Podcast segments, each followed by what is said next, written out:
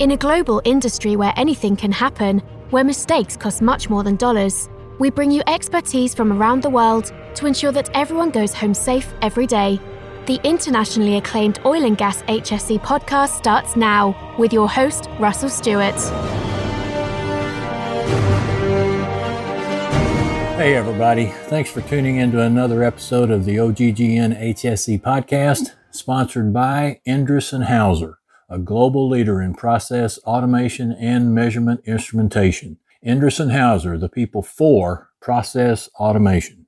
Uh, we're going to jump right into it today because we know there probably by the time this airs, probably there's going to still be a lot of folks doing exactly what I'm doing right now, and that is recording from home and doing it remotely. I'll try not to show my age and say that the guest that I have with me today is on the phone because, of course, we're actually doing it through all this modern computer technology and Zencastr and all that sort of thing. But today, our guest is Mr. Bryan Brownlie, and he is with De Nora Water Technologies Texas, LLC. Thanks for coming on the show, Bryan. Oh, you're welcome, Russell. Good to be here. So, Bryan, you guys are so it's De Nora Water Technologies, Texas. Does that mean there's a De Nora Water Technologies, Oklahoma, or what does that mean? No, we haven't reached deep into the Oklahoma area. No, De Nora Water Technologies Texas LLC is the name of the legal entity. The name of the business is De Nora Water Technologies, which is a division of De Nora, which is actually an Italian business. It's the world leader in electrochemical applications globally. It's headquartered out of Milan, and it was founded all the way back in like almost 100 years ago. So back in 1923. Ironically, by an Italian entrepreneur in his garage, of all things. And he created a novel type of electrochlorination cell, which we've been refining ever since then. And a natural fit for those kind of technologies is water treatment, right? So as De Nora progressed on its journey, it formed a joint venture with Severn Trent Water Purification, which was actually owned by Severn Trent Water PLC. And this was back in 2000. And then in 2015, we acquired the Severn Trent Water Purification business in full and formed De Nora Water Technologies. The business in Texas is the headquarters of the electrochlorination business unit for the Water Technologies division. Um, wait, wait, wait, wait, wait, wait, wait. Back up. The division in Texas is what did you call it? The, the division in Texas is the headquarters of the Global Electrochlorination Business Unit. Electrical chlorination? Electrochlorination. Electric chlorination. Electro chlorination. Electro. Okay. and you're in Texas, and, and obviously, I can tell from your accent you're a native Texan. Oh, yeah, just from the very, very far east Texas. No, I moved out. Actually, it was the oil field that brought me out from the UK. I was working for a reservoir engineering company called Object Reservoir back in 2008. And that kind of spurred my interest a lot in unconventional oil and gas production because we were very active in the Haynesville and Marcellus shales during the shale gas boom back in that time period. Okay, so let's talk about electrochlorination and then I want to I want to come back to water treatment and water technologies as it relates to the oil and gas industry specifically. But tell us what electrochlorination is. Okay, well, basically, one of the primary steps, or one of the most important steps in water treatment, is disinfection. So the killing of the bacteria and other nasties that live in the water. And that's typically achieved by the addition of chlorine in one of its many forms. Gas chlorine remains fairly popular for that aim, particularly in the US and certainly in industrial applications. But there's also chlorine dioxide that's used in certain applications. But there's also a lot of sodium hypochlorite bleach, which is effectively the active ingredient in a lot of off the shelf bleach products that people use. So, electrochlorination basically enables you to create sodium hypochlorite bleach by running salt and water through an electrochlorination cell. That's a effectively it's an anode and a cathode packaged together. It's a form of electrolysis, and the chlorine ion comes from the salt itself, sodium chloride right? And it generates a sodium hypochlorite bleach, which is safe, non hazardous, and can be safely dosed into water and get that free available chlorine into the water without the inherent safety issues potentially of using gaseous chlorine, which is very, very toxic, and without the cost and the transportation cost of shipping bulk bleach, which is mostly water, to a water plant, right? To dose with that. So it's a really neat application. It lets us really get chemistry and bleach created where it's needed very, very quickly without ever having to transport a hazardous chemical. So you're talking about this because you specifically relate to the oil and gas industry, correct? Uh, it's a little more complex than that. The funny thing is, we've always had a strong presence in the oil and gas business, but traditionally it was in the offshore oil and gas market. So, sewage treatment systems for rigs, which is about as glamorous as it sounds. But OmniPure is a Denora brand, and that's one of the preeminent sewage treatment systems on offshore platforms throughout the world. And just as a fun fact if you're watching the movie Deepwater Horizon, there's a scene where they're doing a systems check on the rig, and on the whiteboard behind them, you'll see OmniPure with a tick bo- a tick next to it, and that is actually our OmniPure system. With the irony being, we didn't actually have an, an OmniPure on that rig, but it's a very, very famous and well known offshore brand. And Sanilec for biofouling control, which is making sure when a big platform's sucking in cooling water or water for its applications, it doesn't have fish and other things growing on their pumps and clogging things up. We actually moved into unconventional oil and gas due to the last downturn offshore.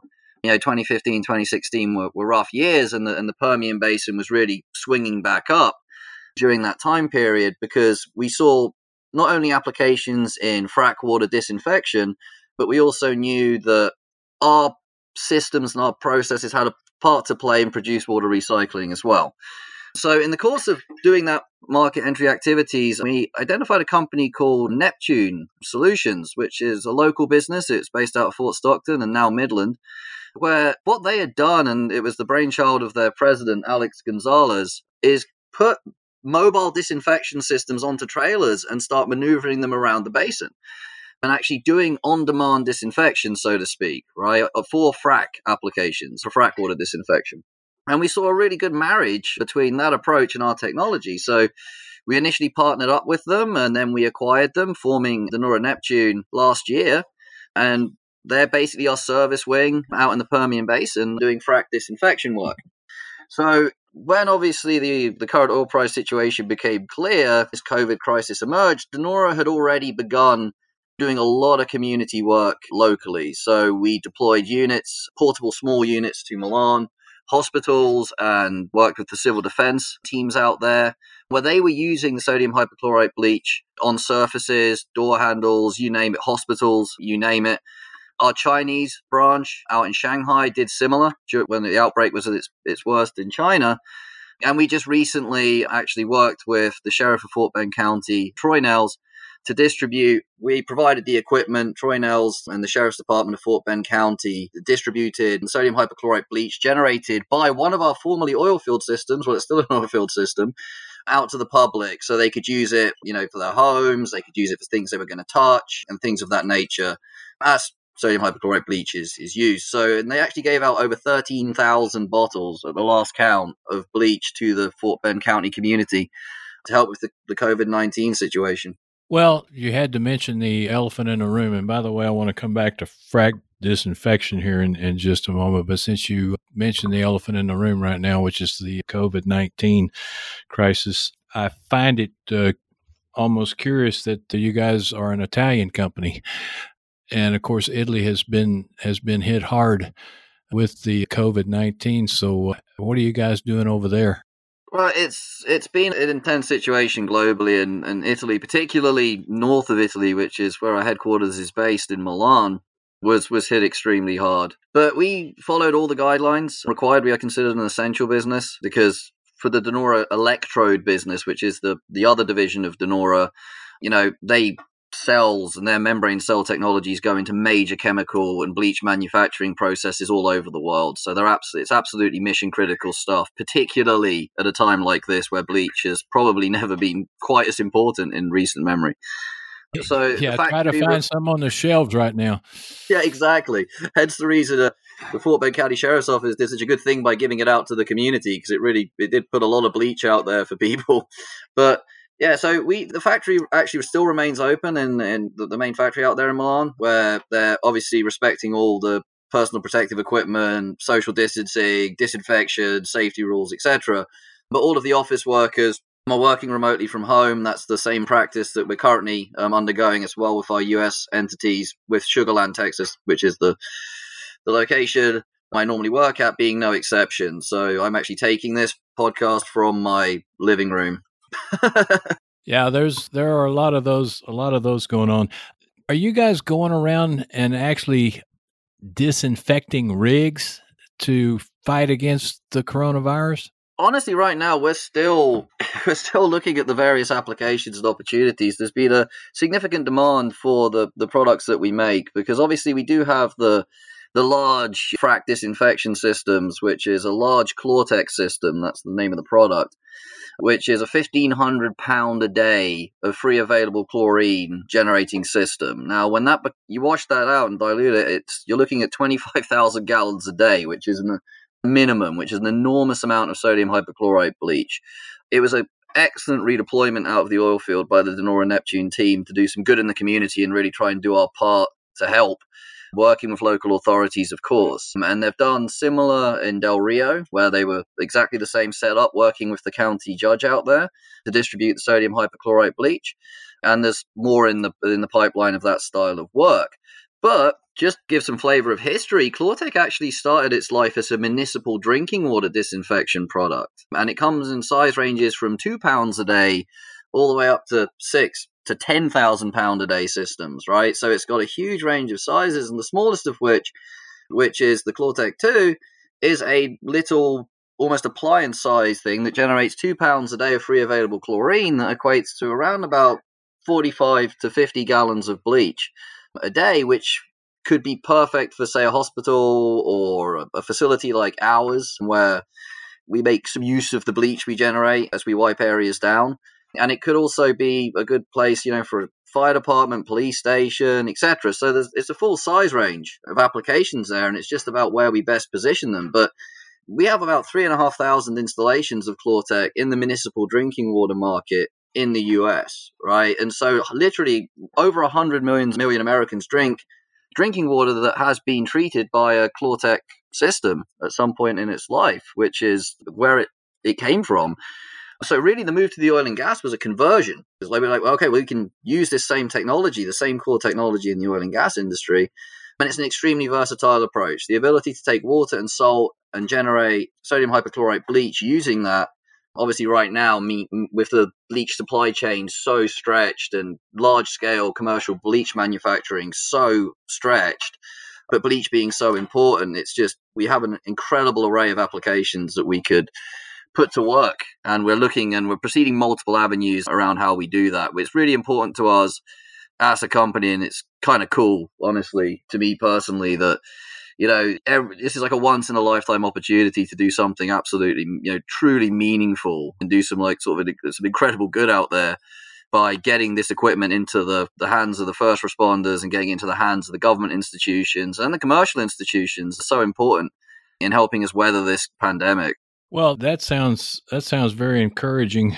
And so if folks wanted to get in touch with you, I'm going to try to remember to put in the show notes. And in fact, I need to get this from you, Bryan, your LinkedIn profile, your LinkedIn link.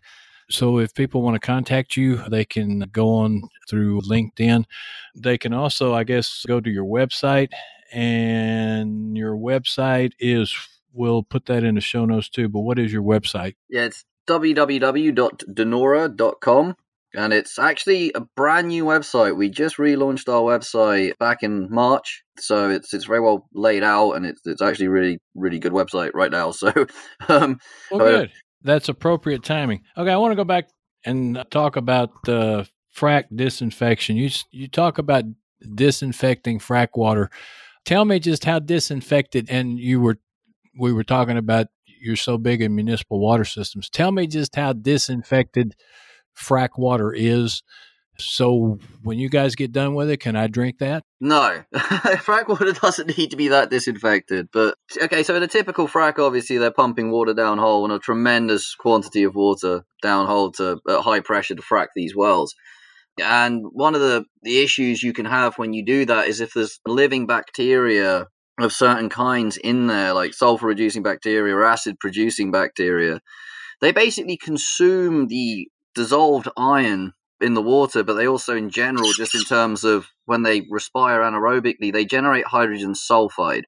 And that hydrogen sulfide produced by those bacteria will effectively sour a well. Additionally, bacteria downhole in that in those fractures form biofilm and gunk and slime basically, which which covers the surface area of the frac. Now, fracking an unconventional well, you're not so much sort of like creating tapping into pore spaces because it's extremely non-porous rock in shale.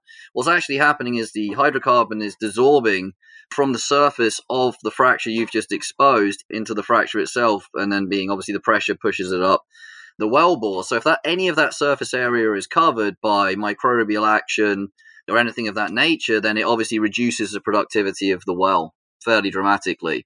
So the reason you disinfect is to kill all those bacteria and then you want to leave a residual level of chlorine in the water so you can frack the well knowing there's nothing alive from a bacterial standpoint in your frack water and you also know that it will stay that way down hole you know while you're waiting to put the well into production having completed it okay and so how much of the frack water do you recover we don't it's not about recovery of the frack water basically like we treat all the water going in to a frack right? So we will treat actually into the tank immediately before the frac mixer.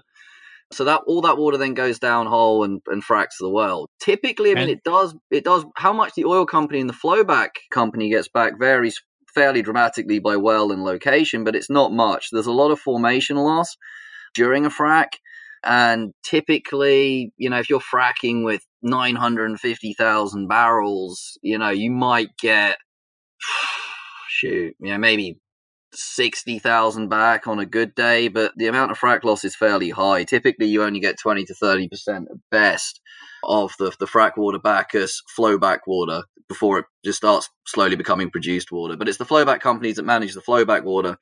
And a lot of them do um, some additional treatment steps there so that water can be reused also because a lot of flowback water gets recycled back into frac water again, so it can be used on subsequent fracs. Well, that was that was actually my question there. Let's back up the all of those hundreds of thousands of barrels of, of frac water that's going to go down in, into the formation that you're going to treat before they frack, Where does that water come from? It varies, and the vast majority of it, even now, comes from either brackish or freshwater wells, right? So it, it's coming from the water table, and that's one of the issues. You know, you look at the, the Permian Basin and Midland in general; it's a very arid area. It's the water scarcity is a very very real thing there, and fresh water is a is a very very precious commodity there. Now, the irony being that your average oil well in the Permian Basin produces three to seven times more, depending on whether it's a Midland or a Delaware well, but three to seven times more water than it does oil. So, what you really have, rather than calling it an oil well, you can call it an oily water well right? The issue is that produced water comes out of the ground normally with extremely high salinity. So, you know, hundreds of thousands of ppm of salt.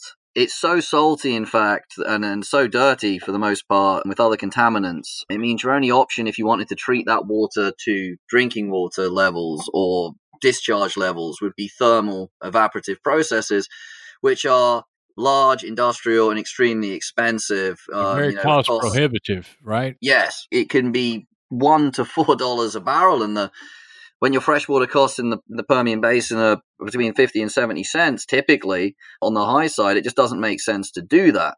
What it does make sense to do, however, is recycle that produced water and use it as frac water right? Because if you do that, every barrel of produced water that's recycled and sent back into a different frac is one barrel less that can be taken or needs to be taken from the water table. And our equipment actually, we have a De Nora Neptune, our affiliate, our service affiliate down there, is doing a number of recycle jobs of that nature right now, making use of the same ClorTec technology just in a slightly different way. So you can you can take this highly saline produced water and you can with your process treat it to the point that you can use it for fracking? Yes, it's a combination of our technology and the overall process. So, in a nutshell, now, is that um, is is that cost effective?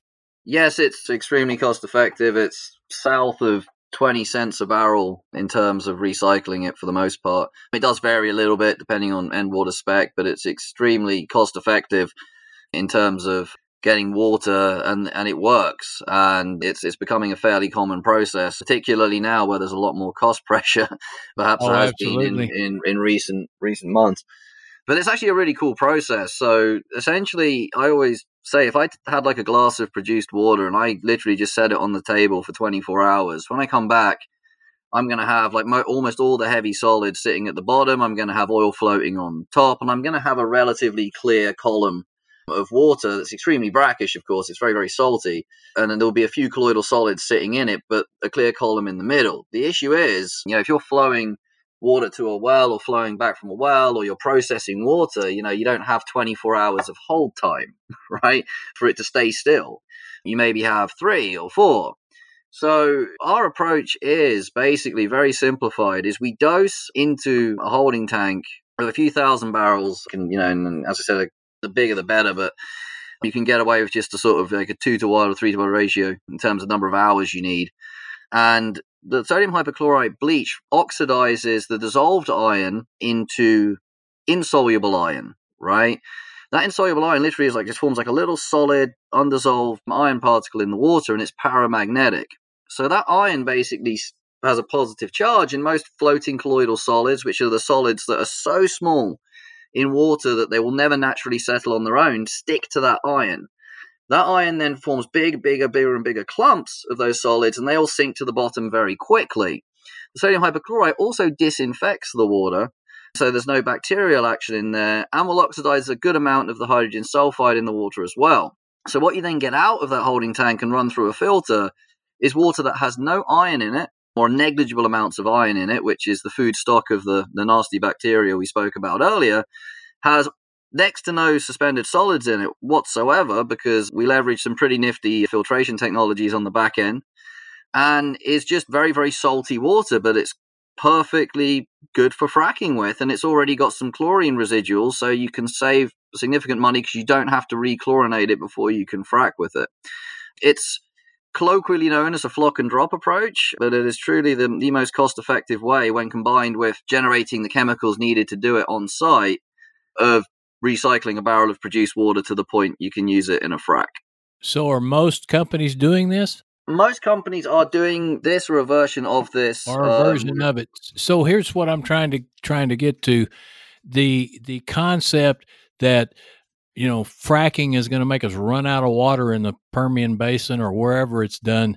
That's just not true, is it? It's not strictly speaking true, but it's a very complex situation. So it's it's an area where the water table, the freshwater table of the Permian is at risk, right? Because it's still the vast majority of frack water is coming from freshwater sources in the Permian Basin. It's being bought from farmers and, and other landowners out there, you know, and it's being used to, for, for frack applications. And it's something in the area of 70% of all frack water is fresh.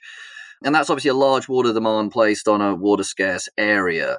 And if that trend continues, it will increase the level of water challenge for that community fairly significantly. With that said, though, you do look at the fact that, you know, companies, I believe it was Pioneer, you know, partnered up with the, the city of Midland on their water plant, you know, so that the oil companies are behaving very responsibly in managing it. And ultimately, there has been a large and consistent trend towards doing more and more produced water recycling. Because ultimately, net, when all is said and done, the Permian Basin is a net producer of water. It's just unfortunately that water is it's cost prohibitive to make that fresh water again, right? But equally, but, it, it but it's not cost it's not cost prohibitive to make it frack water. Exactly, um, that's, and that's, that's, really where the that's the nub. Like if hundred percent of the water being used was recycled produced water, you would nary see fresh water being used anywhere, and the water table in Midland would be effectively unaffected by frack activity. So, how far away are we from that? How feasible is that? It really it depends on a, a, number of factors. I mean, it's it's a trend that's emerging, and I think probably as we go out, you know, two, three, four years from now, you know, particularly with the with the oil pricing and the costing, I think we'll just naturally see a trend towards more and more water being used. And as I said, I would expect two, three years from now, the majority of water being pumped will be some variety of recycled produced maybe some fresh for blending and things like that. But that's a manageable amount of water being used, right? You that's, know, that's that's I get, I think the point that I was trying to make. And since we are a you know health, safety, and environmental podcast, a lot of times we will focus on one of those issues, or sometimes more than one of those issues. A lot of times we'll have a safety tip of the week. Today, this is your environmental tip of the week. There are technologies out there that are going to lead us toward being able to use more and more produced water and not place such a burden on on the water tables especially in places like Permian. And so we're not the big bad evil oil companies that a lot of people want to make us out to be. I, I, actually funny enough, I wrote an article on that, which is I, think it was published in Global Oil and Gas or Water Online or one of the two, but and it was very much featured on the fact that it's it, you can't the demand for oil. It's not the oil and gas companies that that are really at the core of much of the issue. Yeah, that's kind of like expecting your your car park or your parking lot kind of companies to deal with air pollution from cars. You know, it's it's the water treatment and water technology companies making available the correct solutions and working with the oil companies in economic ways that make sense. The, you know, that's our part of the puzzle. And the demand for hydrocarbons certainly isn't going anywhere. You know, it's, it's essential to the energy economy of the world. And the oil companies spend inordinate amounts of money and run massive initiatives to figure out how to do what they do, particularly with regards to water, cleaner, you know, and it's a key topic of conversation with anyone you speak to in the shale business is how do we use less water? How do we make better use of the produced water that we have? And how do we do this thing more economically, more efficiently, but critically more environmentally? And I, I think that's an area that people not from the oil industry tend to miss, you know, when they when they think about it. Well, that's exactly right, and that's we've got to do a better job of you know getting our our message out there in a in a positive way. And so I hope everyone who's tuned into this podcast today sees a, a picture of that because I think you've painted a very good picture of it. Again, we'll we'll put your contact information in the show notes. We're going to wind this thing down.